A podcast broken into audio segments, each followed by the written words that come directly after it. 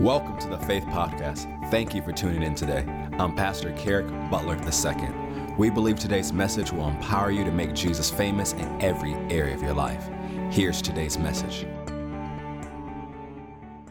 Amen. I take eyes to see, I take ears to hear. I forgive everybody of everything. I receive supernatural debt cancellation. Say, the word of God that I'm about to receive will enable me and empower me to make Jesus famous in my everyday life. You may be seated.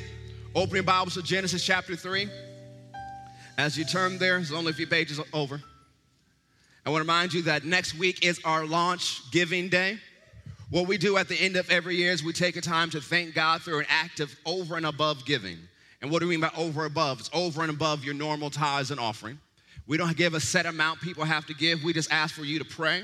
And whatever the Lord leads you to give, that's what you give. You obey the leading of the Holy Ghost in your own heart. We said this year our over and above gift is going to rewrapping and getting our vans in condition so we can bring more people to church.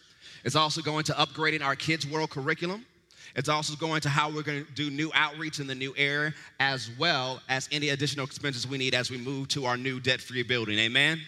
And so next Sunday is if you're not here, you can already give online or via text. Just make sure you select the option that says launch. But we're gonna come here, we're gonna give our gifts, and we know God is gonna do something amazing with it. Amen. It's almost like when Jesus got into Peter's boat. And because Jesus got into Peter's boat, there was a great catch. Your gift is like the boat. Will you let Jesus into your boat through giving next week? Amen. So Galatians, I mean Genesis chapter 3.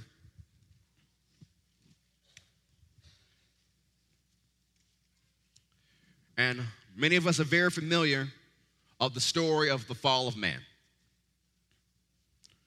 When Adam and Eve sinned against God, God gave them the whole world. Says you can eat any tree of the garden, but the tree of the, the fruit of the tree of the knowledge of good and evil, you're not allowed to eat it. Now, Adam had the command of the garden, so he was supposed to work the garden, supposed to care for the garden, supposed to harvest the garden. So he was supposed to harvest the tree of good and evil, but he wasn't supposed to eat it that fruit was reserved for God. Now, what is that symbolic of and seems similar to? The tithe. That 90% belongs to us, but the 10% is reserved just for God. And so Adam broke the only command he had, Eve broke the only command they had by partaking of what was reserved for God. And the moment they did it, the sin nature came upon them. Sin entered into the world, death into the world, the curse entered into the world. Verse 17 God told Adam, Cursed is the ground for your sake, and sorrow you shall eat of it all the days of your life. Another translation says, Cursed is the earth because of you. So it doesn't even say that God cursed the earth, it says Adam did. Adam's disobedience brought curse into the earth and into his family. Now, what is the first thing that happens after God tells him how life is going to be from now on? He speaks to the serpent, he speaks to Adam, he speaks to Eve. Now, what's one of the first things God does? Verse 21 Unto Adam also and to his wife did the Lord make coats of skins and clothe them. Now, we just read over that scripture, okay, God made them clothes and move on. But it's coats of skins, this is coats from an animal. So, what happened? Right after Adam and Eve sinned, somebody had to die. Blood had to be shed. Death always requires blood. Death always requires a substitute. So, since the fall of man, a substitutionary sacrifice was always needed. One, God is our Father, yes but he's also holy. Holy. When the angels fly around the throne, what do they say? Holy, holy, holy. One of the amazing things about God is his holiness, right? Now, the glory of God is the glory of a holy God. And the glory of God is as creative of good as is as destructive of evil. which means a fallen man cannot stand in the presence of a holy God. Why? The sin nature is upon them. They took on the nature of Satan. Sin is upon them. God is still love, even the Old Testament. And even if he wanted to reach out and grab Adam, to hug him close, he couldn't because the glory would destroy him. So there had to be some type of covering made so that Adam and Eve could still have a relationship with God. All throughout the Old Testament, you'll see sacrifices. Substitutionary sacrifices. Why do I keep saying substitutionary? Because somebody had to die. The wages of sin is. So, in order for them to have their sins covered, there had to be death and there had to be shedding of blood. One of the most important sacrificial animals was the lamb. So let's look at the lamb's importance for a few moments. Go to Exodus 29. Go to Exodus 29. We can look at verse 38. Exodus 29, verse 38.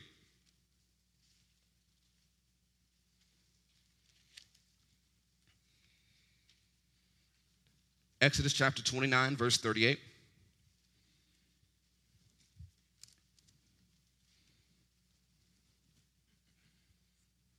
says, Now this is that which you shall offer upon the altar two lambs of the first year, day by day, continually.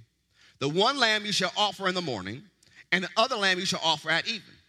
And with the one lamb, a tenth of deal of flour mingled with the fourth part of a hin of beaten oil, and the fourth part of a hin of wine for a drink offering. And the other lamb you shall offer at even, and you shall do thereunto according to the meat offering of the morning, and according to the drink offering thereof, for a sweet savor, an offering made by fire unto the Lord. This shall be a continual burnt offering throughout your generations at the door of the tabernacle of the congregation before the Lord, where I will meet you to speak there unto you. And there I will meet the children of Israel, and the tabernacle shall be sanctified by my glory. And I will sanctify the tabernacle of the congregation and the altar. I will sanctify also both Aaron and his sons to minister to me in the priest's office. And I will dwell among the children of Israel and will be their God. And they shall know that I am the Lord their God that brought them forth out of the land of Egypt, that I may dwell among them. I am the Lord their God. So, what is one of the laws here? Every day, two lambs were sacrificed on a continual basis. Why? So that God could dwell among them. In order for Israel, fallen, sinful Israel, to have a relationship with God, there had to be a continual sacrifice, a continual flood, flow of substitutionary blood. The lamb sacrifice allowed imperfect and fallen Israel to have a relationship with a holy God and to be in his presence. When you keep studying the Old Testament, you see the lamb was sacrificed for a sin offering and a trespass offering. So you don't just have those two lambs only, there's continual sacrifices of animals. When lepers were cleansed or healed, in order for them to rejoin the community, because lepers were ostracized from the community, if they got the disease of leprosy, they were not allowed to be part of the general congregation of Israel. They were excluded, they were cast out. They even had to say unclean, unclean if they have to go into the city so everybody would avoid them.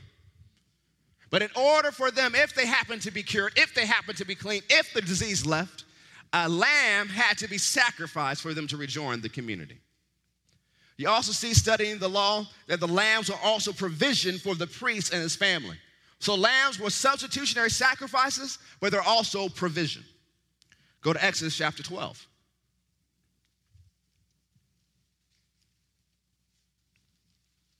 Exodus chapter 12.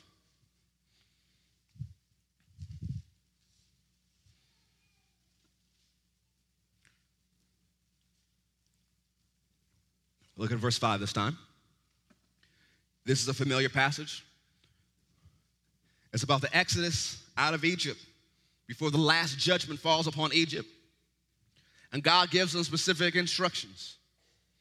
He says, Your lamb shall be without blemish a male the first year, you shall take it from the sheep or from the goats, and you shall keep it up until the 14th day of the same month, and the whole assembly of the congregation of Israel shall kill it in the evening. And they shall take of the blood and strike it on the two side posts and upon the upper doorposts of the houses, wherein they shall eat it. So Israel put the blood of a lamb on their doorpost, and they were delivered and immune from the destruction that was about to fall on Egypt. As a result of that lamb's blood, they were rescued and redeemed from Egypt. The night they put the blood on the doorpost, they were to eat the sacrificial lamb. Because he didn't say just put the blood up, he says now you guys can eat that meal. Now, what did that meal do to these millions of people who have been enslaved for hundreds of years? Go to Psalm 105, verse 37. Because that meal did something to them. They may not have expected it, but when they ate that meal, it changed them.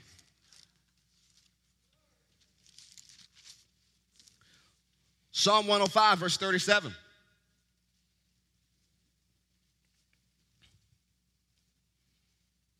The lamb was very important in Old Testament times.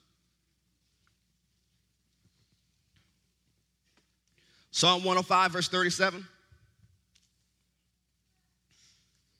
Speaking of this instance, what happens? He says, He brought them forth also with silver and gold, and there was not one feeble, meaning weak or sickly person among their tribes. Wait a minute, whoa, whoa, whoa. Millions of people, young and old, coming out of Egypt, every one of them was healthy and every one of them was strong. What happened? When they ate that lamb, God renewed their youth. When they ate that lamb, sickness and disease left their body. And after they ate their lamb, God said, Go and ask your Egyptian neighbors for whatever the best stuff they have, whatever you want. And what happened? They gave it to them. Why? They had favor after they ate the lamb. After they received the lamb, there was favor. After they received the lamb, there was healing. After they received the lamb, there was strength. After they received the lamb, there was provision once they partook of the lamb. Go to Genesis 22.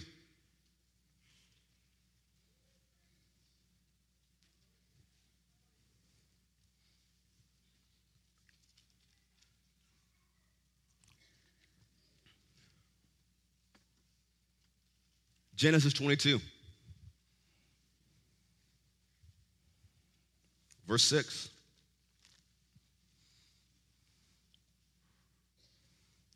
In this passage, we see that God tells Abraham, Go and offer your only son, Isaac, upon the altar for me for a sacrifice.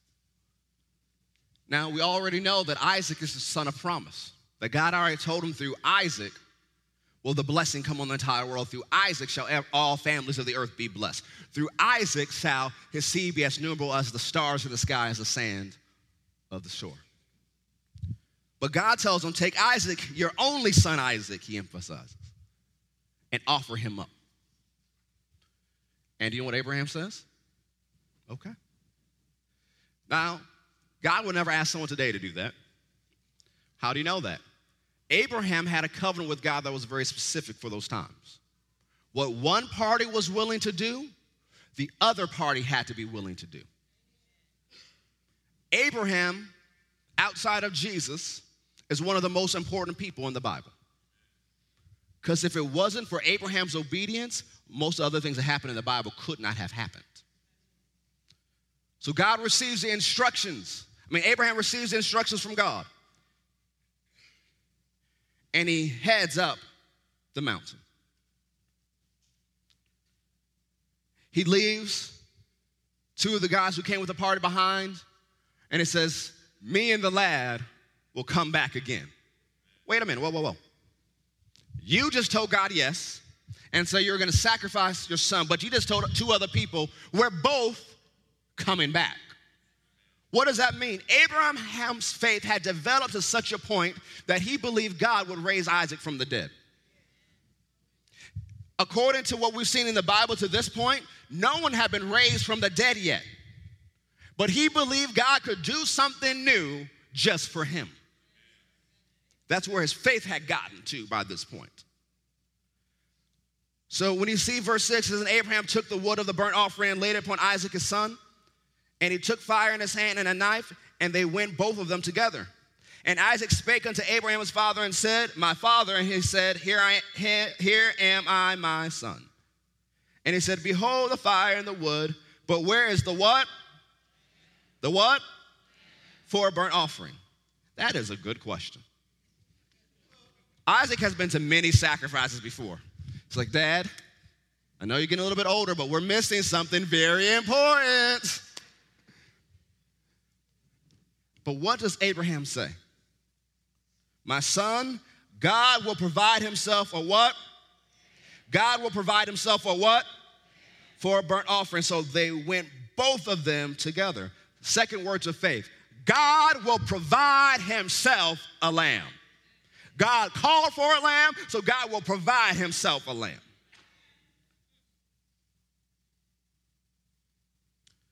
And they came to the place which God had told him of, and Abraham built an altar there and laid the wood in order and bound Isaac his son and laid him on the altar upon the wood. Now we just read over that and think Isaac didn't have a choice. Most commentators believe that Isaac is between the age 13 and 40 at this point. Isaac could have fought Abraham off.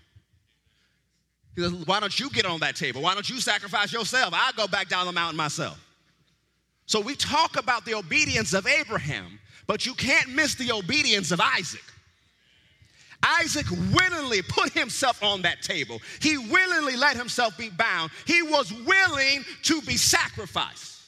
It is the obedience of Abraham and the obedience of Isaac that was on this side of the covenant. It says Abraham stretched forth his hand and took the knife to slay his son.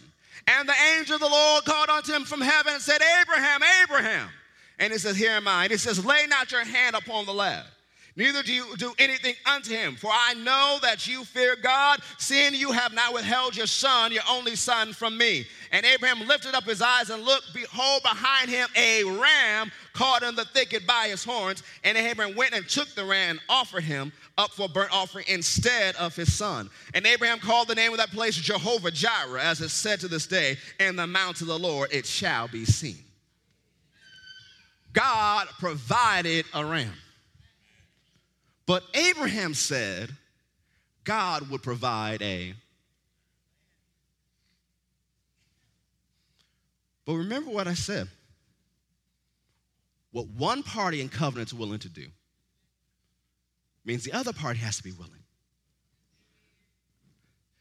So God found a man who was willing to offer up his son. He found a son that was willing to offer up himself. So now, legally, he can offer up his son. And his son can come into the earth to take the payment for sin for all time.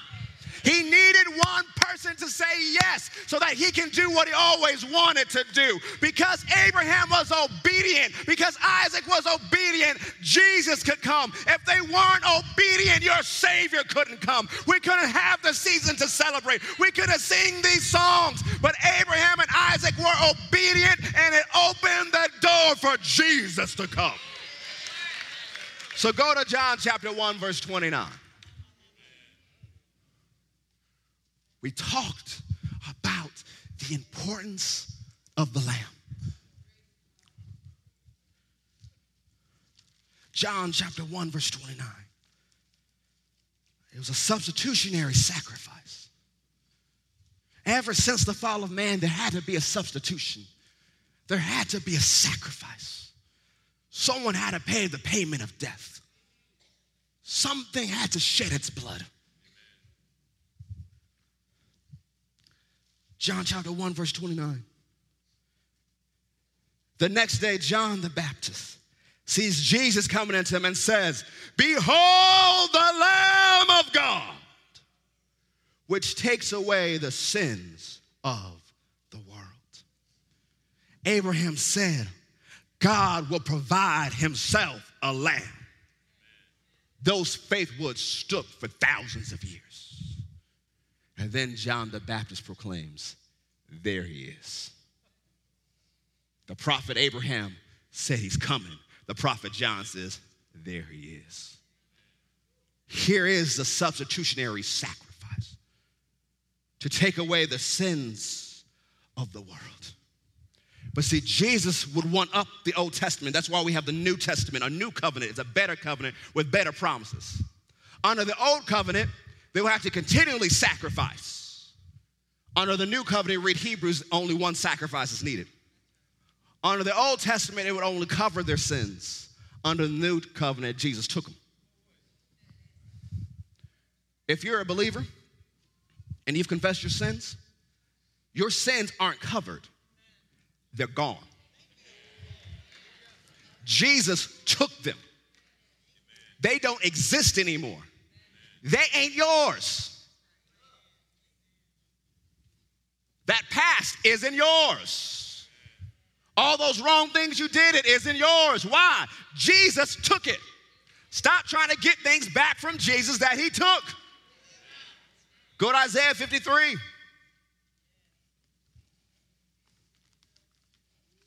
Jesus is the Lamb of God.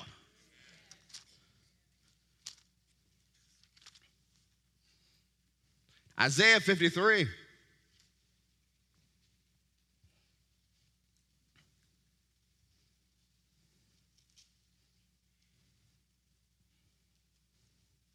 This passage prophetically speaking of Jesus.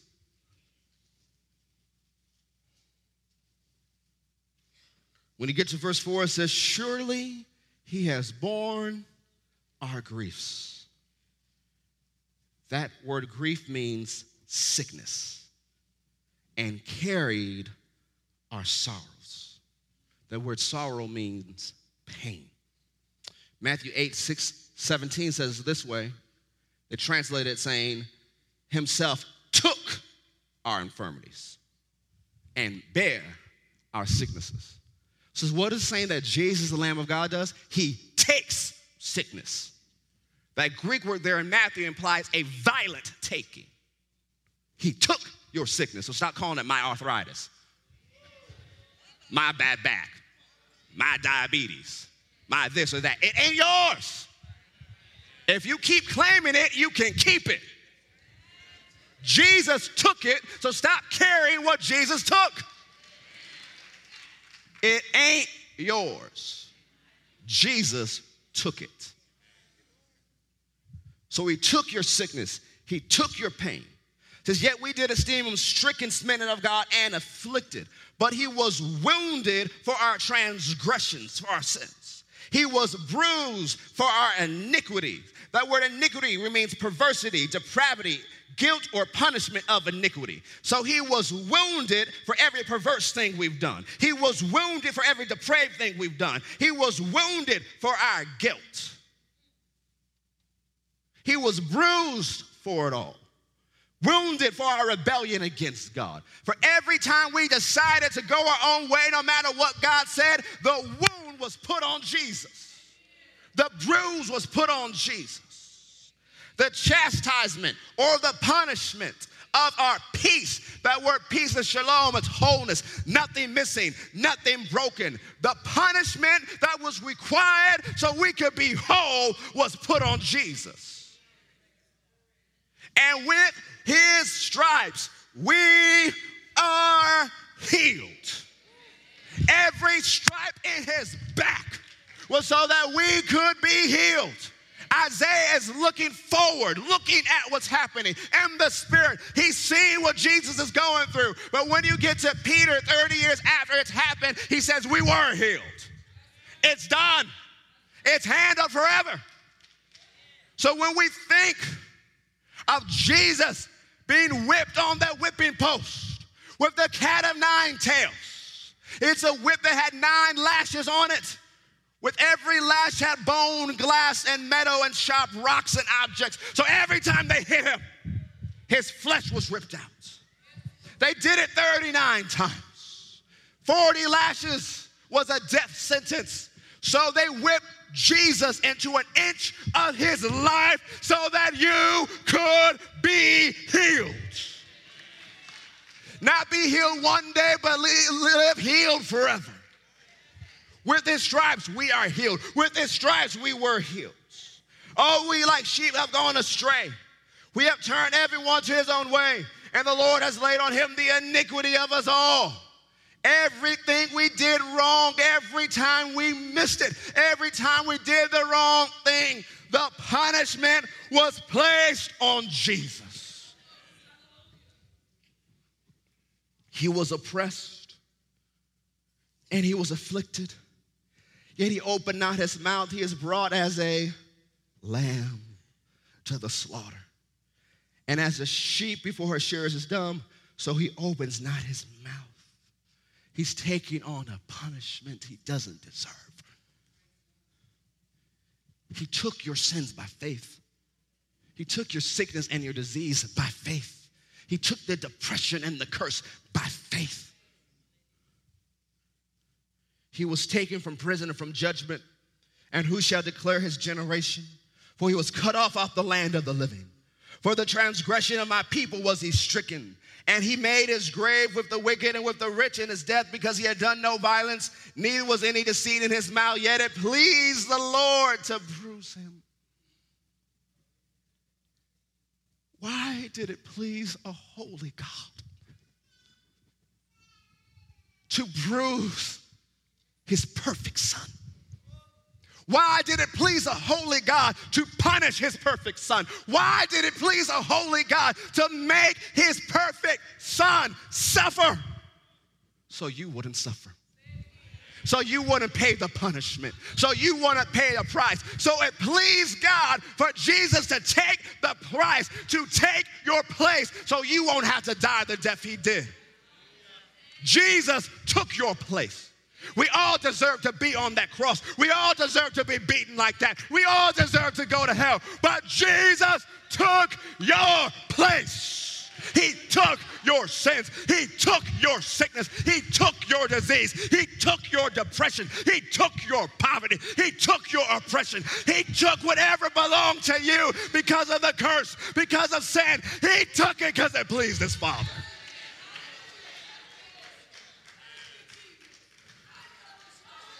He has put him to grief.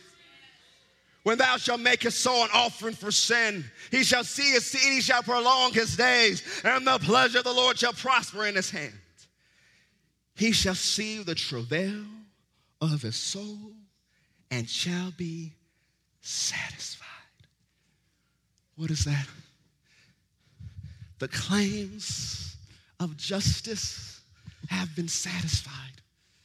That means I don't have to do one thing to pay for me being just.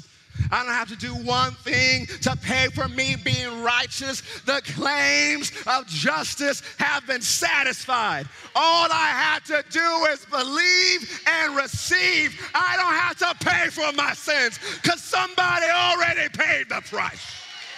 That's what we say every time we say, Behold the Lamb of God. And my righteous servant shall justify many. I'm one of those many. You're one of those many if you believed on him. For as many that believe on him, he gives them the right, the privilege to be called sons of God. For he shall bear their iniquities. Therefore, will I divide him a portion with the great. Who is the great? If you receive Jesus, now you're the great. And he shall divide the spoil with the strong. Why? You're the strong now because he has poured out his soul unto death. And he was numbered with the transgressors. He bare the sin of many and made intercession for the transgressors. What do we now? Sing, O barren. Thou that did not bear, break forth into singing and cry aloud, thou that did not travail with child. For more are the children of the desolate than the children of the merry life, says the Lord. Enlarge the place of your tent and let them stretch forth the curtains of your habitation. Spare not lengthen your cords and strengthen your stakes. For you shall break forth on the right hand and on the left. Your seed shall inherit the Gentiles and make the desolate cities to be inhabited. Fear not, for you shall not be ashamed. Neither be thou confounded, for you shall not be put to shame. For you shall forget the shame of your youth. And you shall not remember the reproach of your widowhood anymore. Why, why, why, why, why? There was a lamb. He took the price of it. Ends in verse 17 no weapon that is formed against you shall prosper. It doesn't mean the weapons won't be formed. It doesn't mean the weapons won't be fired, but it won't work. It won't be able to attend its purpose. Why? There was a lamb. Just because Satan has crafted his perfect attack to take you down, just because he launched everything hell had against you, it doesn't mean it can work because there was a lamb. And every tongue that rises up against you, you shall condemn in judgment. This is the heritage of the service of the Lord, and the righteousness of me, says the Lord.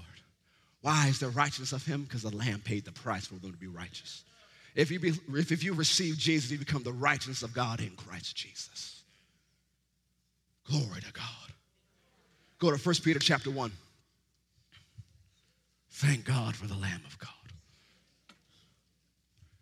He took our sins, He took our sickness, He took our diseases, He took our punishment, He took our oppression, He took our depression, He took everything that will rob us from being whole.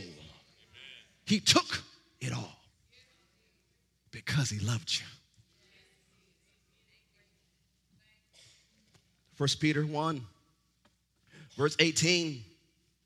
For as much as you know that you were not redeemed with corruptible things, as silver and gold from your vain conversation or lifestyle received from, by tradition from your fathers, but with the precious blood of Christ, as of a lamb without blemish and without spot. We've been redeemed by the blood of a lamb. We look at verse 20. So he was foreordained before the foundation of the world. That means God already made up his mind before you were even created Amen. to do whatever it took to give you the opportunity to live free of sin, free from any mistake. Go to Galatians chapter 3, verse 13. Glory to the Lamb of God.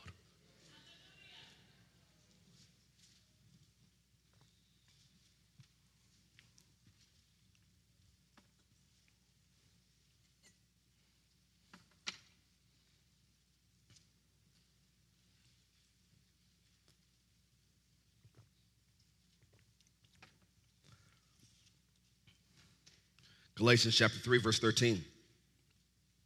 Christ has redeemed us. That word redeem, we just looked at it in Peter. Same in Galatians. It means to liberate by payment of ransom. To cause to be released to oneself by payment of a ransom. Jesus was ransomed. He paid our ransom for us. To deliver from evils of every kind, internal and external. Every kind. If it's evil, Jesus paid the price so you don't have to have it. it says Jesus Christ redeemed us from the curse of the law. What is the curse of the law? It broke down into three areas poverty, sickness, and death. Death. If Jesus tarries, we're all going to go by the way of the grave. But the New Testament teaches Jesus took the sting of death. That means when you die, you won't feel it. You're not gonna feel it. You're gonna die all of a sudden, you're gonna feel a lot better. It's like, oh, what's going on here? Hey, look, I'm flying. On the way to glory. He took the sting of death. He took the fear of death. You don't have to be afraid of death. Because all death is for the believer is a taxi cab to glory. You don't have to die prematurely. You don't have to die early. It doesn't matter how early your ancestors died, it doesn't matter what killed them. If you put your faith in the Lamb of God, it can't kill you. If you put your faith and do what he says, you don't have to die at 40 of heart problems. Diabetes doesn't have to take you down. You don't have to go through all these series of cancer. Why? Jesus paid the price. Now, how do you do it? Says he's redeemed us from the curse of the law, poverty, sickness, and death by being made a curse for us. Do you know part of the curse of the law where poverty is concerned in the Old Testament? It's saying you make money and you put it in po- your pocket, but it's like your pocket has holes in it. You keep making, but as soon as you make it, it's gone. So you can never get ahead. Jesus paid that price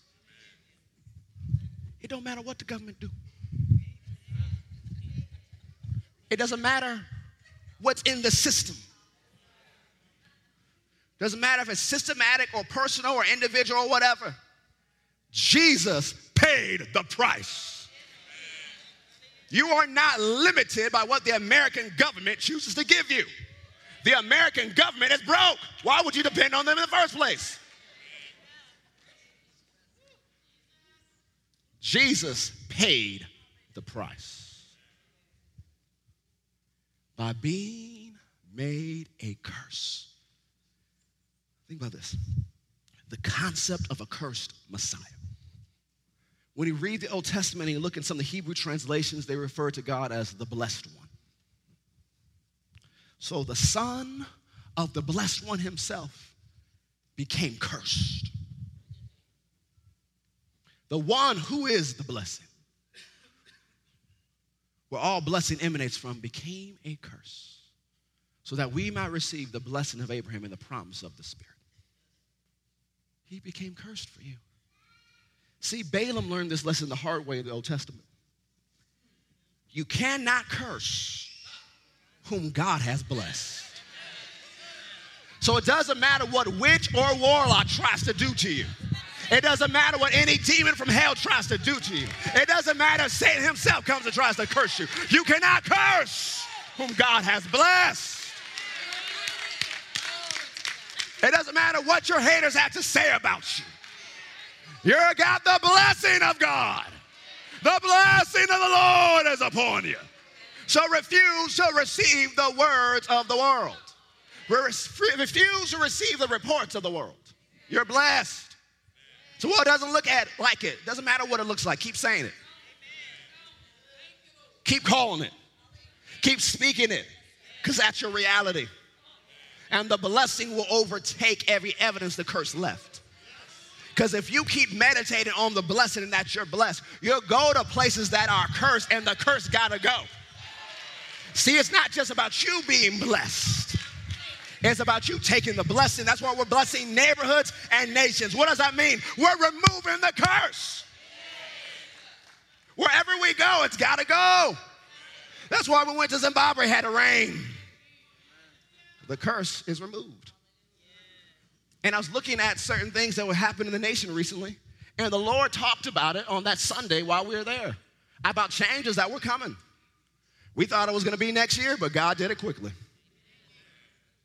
The blessing is supposed to remove the curse. Wherever it's supposed to go, the per- curse is supposed to run. Why? You're blessed. You can't curse what God has blessed. Doesn't matter what generational curse supposedly runs through your family. Let's talk about generational blessings. That even if it's taken down many people before you, you to say, it ended in the last generation. It ain't going no further. So I'm going to win the victory for my family. So if Jesus tarries, they won't have to deal with what I fought. You're supposed to live so well and fight so well, your kids don't have to go through the same battles you went through.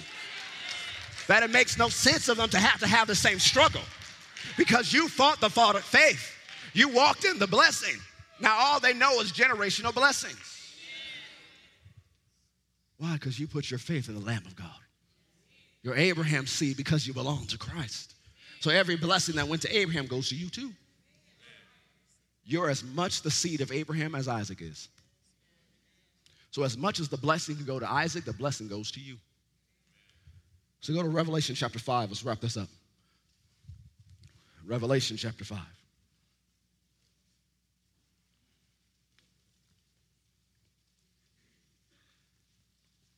Revelation chapter 5. Glory to God. Jesus is the Lamb of God. That's the reason we celebrate Christmas. Because God sent a lamb. That's what it's all about. He sent a lamb. The lamb was born. It's what it's all about. And the purpose of even having an experience near Christmas or talking about Christmas things is to put you in remembrance. Christ Mass is a celebration of Christ. It's putting you in remembrance what he did. You look through the Old Testament, there were times when God called for different festivals so that people would remember what God did. But you even look in the book of Esther, God's people would call festivals to remember what God did. So you can be all spiritual and woke or whatever you want to be on Facebook. I don't know if we should celebrate Christmas or not. You got Old Testament precedent. God calls festivals, men call festivals for the purpose of remembering God. So you enjoy yourself having a Merry Christmas. You remember what Jesus did for you. You remember that there was a lamb.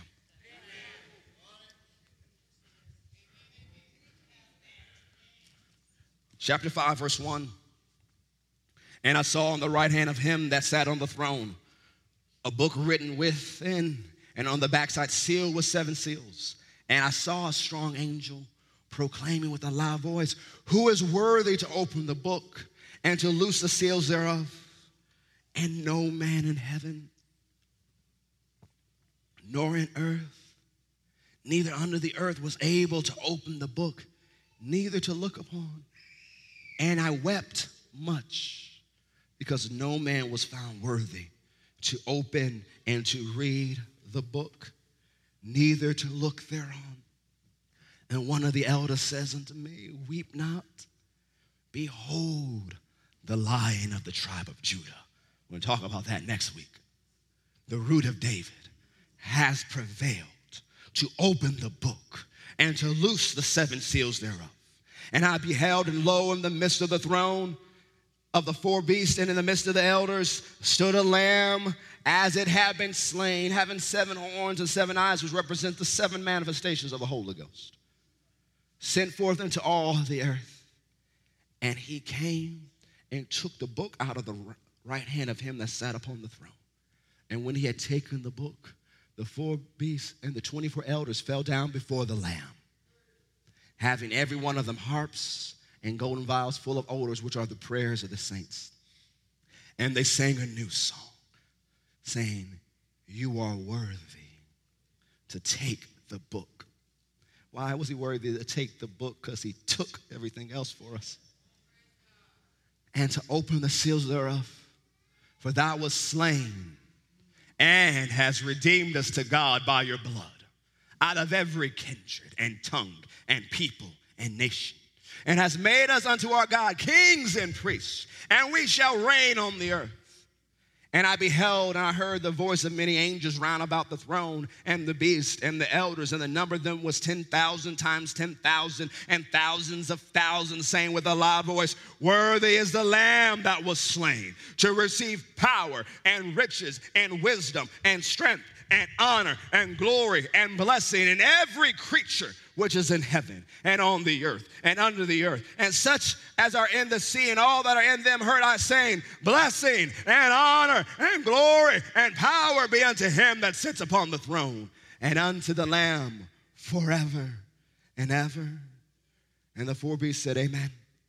And the 24 elders fell down and worshiped him that lives forever and ever. We're going to be talking about Jesus being the Lamb of God for eternity. That's what they're singing about in heaven. Worthy is the Lamb. Worthy is the Lamb. Worthy is the Lamb.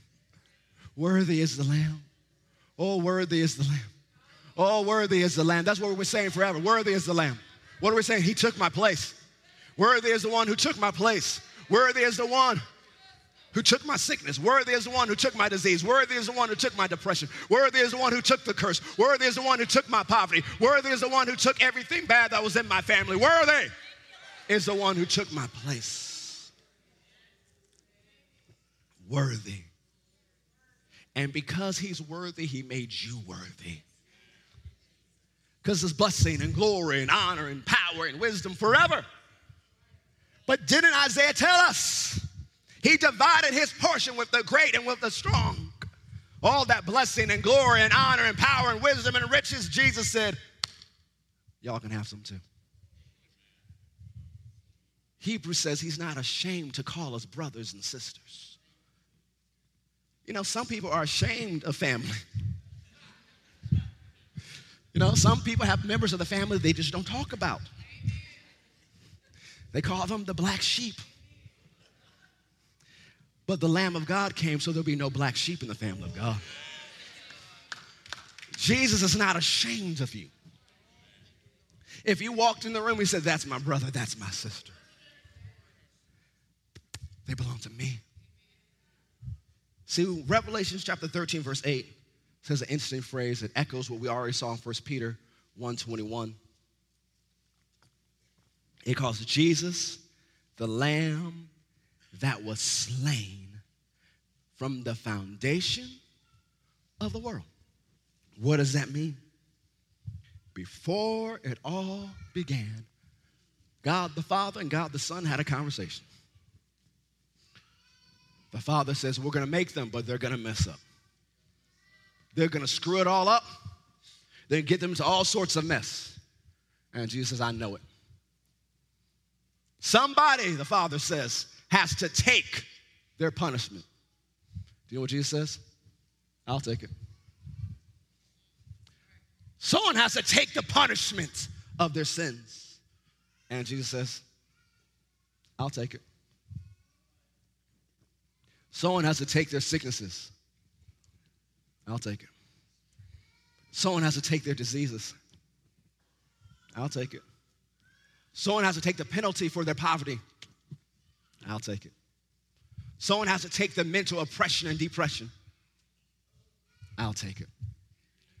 Someone has to take every bad thing they do and every punishment that comes up with it. I'll take it because I can take it. Jesus took it because he could take it. You couldn't pay the punishment of sin if you lived a thousand lives. But Jesus said, I can handle it. So I'll take it. Do you know what that means? You don't have to pay for your sins. Put that in practical terms. We serve a Jesus that can deliver you from alcoholism and give you a brand new liver. We serve a Jesus that can deliver you from a nicotine addiction and give you a brand new set of lungs. We serve a Jesus who can deliver you from a meth addiction and give you some new teeth. We serve a Jesus who can forgive you for whatever you did to mess up your family and grant you a new one. You might say, I was a horrible parent to my kids growing up. Now they don't have anything to do with me. I have to pay for years to fix it. Who said so? Since when do you have to pay for your mistakes, Christian? Jesus paid for it all. You said, Well, I made so many financial missteps and mistakes. I don't know how I'm gonna pay it all. Who said you have to? I deserve to be in the position I'm in. I'm not talking about what you deserve, I'm talking about what Jesus deserves. He paid the price. So stop paying the price that Jesus already paid for. You don't have to pay for anything you did wrong. Why? Jesus already paid it. Why would you try to pay for things twice? It makes no sense. So stop believing religion and believe the book. He's the Lamb of God. He took your place, He paid the price. So you need to believe it. You need to receive it. And every day you got to thank God for sending a lamb. The lamb made you worthy. The lamb shed his blood. And it works so well that when the Father sees you, he doesn't see some old sinner saved by grace. He sees you as perfect and as pure as Jesus himself. For you to say you're unworthy is a slap in the face to the blood. You are worthy because Jesus made you worthy. So never say, I'm unworthy ever again. So, well, grace is undeserved. Yep. Once you receive it, now you're worthy. Don't say, well, I have to wait a few weeks to get healed because I, I, I did something wrong yesterday. Repent and receive your healing. Stop running from God and making up excuses why you can't talk to God right now. Well, God's mad at me. Oh, he's madly in love with you. He may not like what you just did, but he doesn't want you to separate yourself for three weeks before you can come talk to him. That's why he sent Jesus. You can boldly come into the throne of grace. Boldly. Boldly, not tiptoe. Boldly. Why? You belong there. Because there was a lamb. The lamb came not just to give you access to the throne, but to give you a seat at the throne. The only people that can sit in the presence of royalty have to be royalty themselves. So he says, boldly come to the throne of grace and take a seat.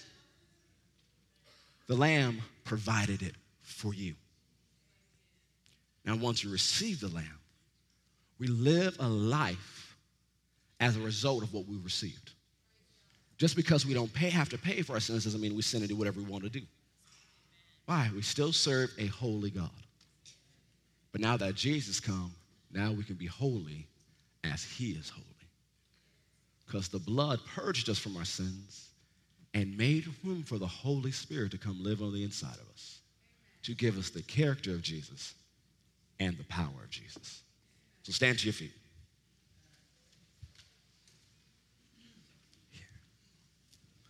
He is the Lamb of God. He took your sins. He took your sickness. He took your disease. He took your pain. So you have to believe it. So if you got pain in your back right now, or any type of back issues, you come forward. Any type of pain in your back or back issues, you come forward.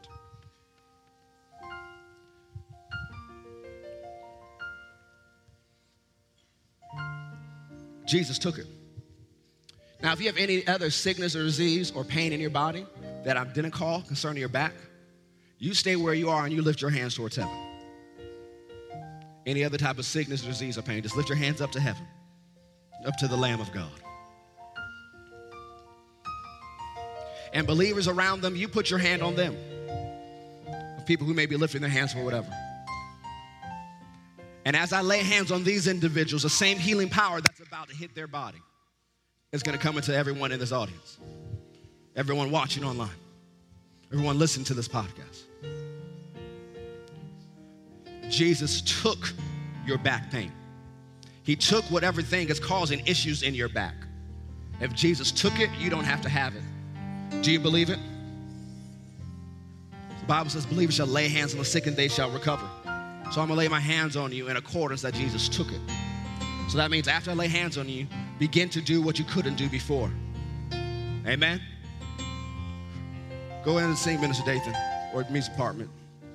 Thank you, Jesus, for your healing power. Glory to God.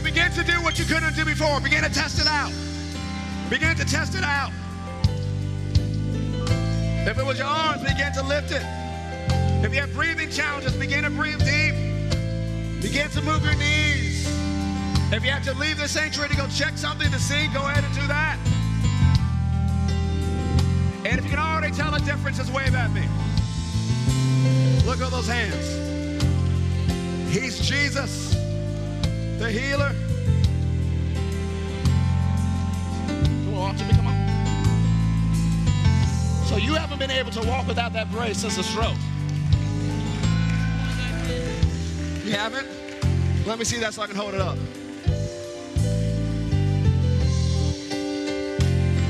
He is Jesus, the Lamb of God. He is healer yesterday, today, and forevermore. Hallelujah to Jesus. Your faith has made you whole, sister. Go home and enjoy your healing.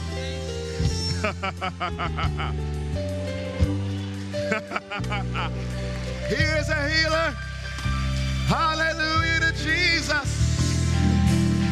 Hallelujah. Now, sis, because that's connected to your shoe, you may need to put that back on. I don't want you to walk in the parking lot with one shoe on. So go ahead and put that back on if you need to. But know that you're healed and whole because of Jesus, the Lamb of God. Now, every head bowed, every eye closed in prayer. I hope you enjoyed today's message. We never want to close a broadcast without giving you an opportunity to make Jesus the Lord of your life. So if you've never asked Him into your heart, you've never made Him your Lord and Savior, pray this prayer with me today and mean it from your heart. Say, Heavenly Father, I believe that Jesus is your Son. I believe that He died for me, but on the third day, you raised Him from the dead. Dear Lord Jesus, come into my heart, save me now, forgive me of my sins, fill me with your Spirit, and help me to live this Christian life. If you prayed that prayer and meant it from your heart, we believe you've been born again. We ask that you email us at info at fccga.com, that's fccga.com, to let us know about the decision you've made for Christ today. Have an amazing day.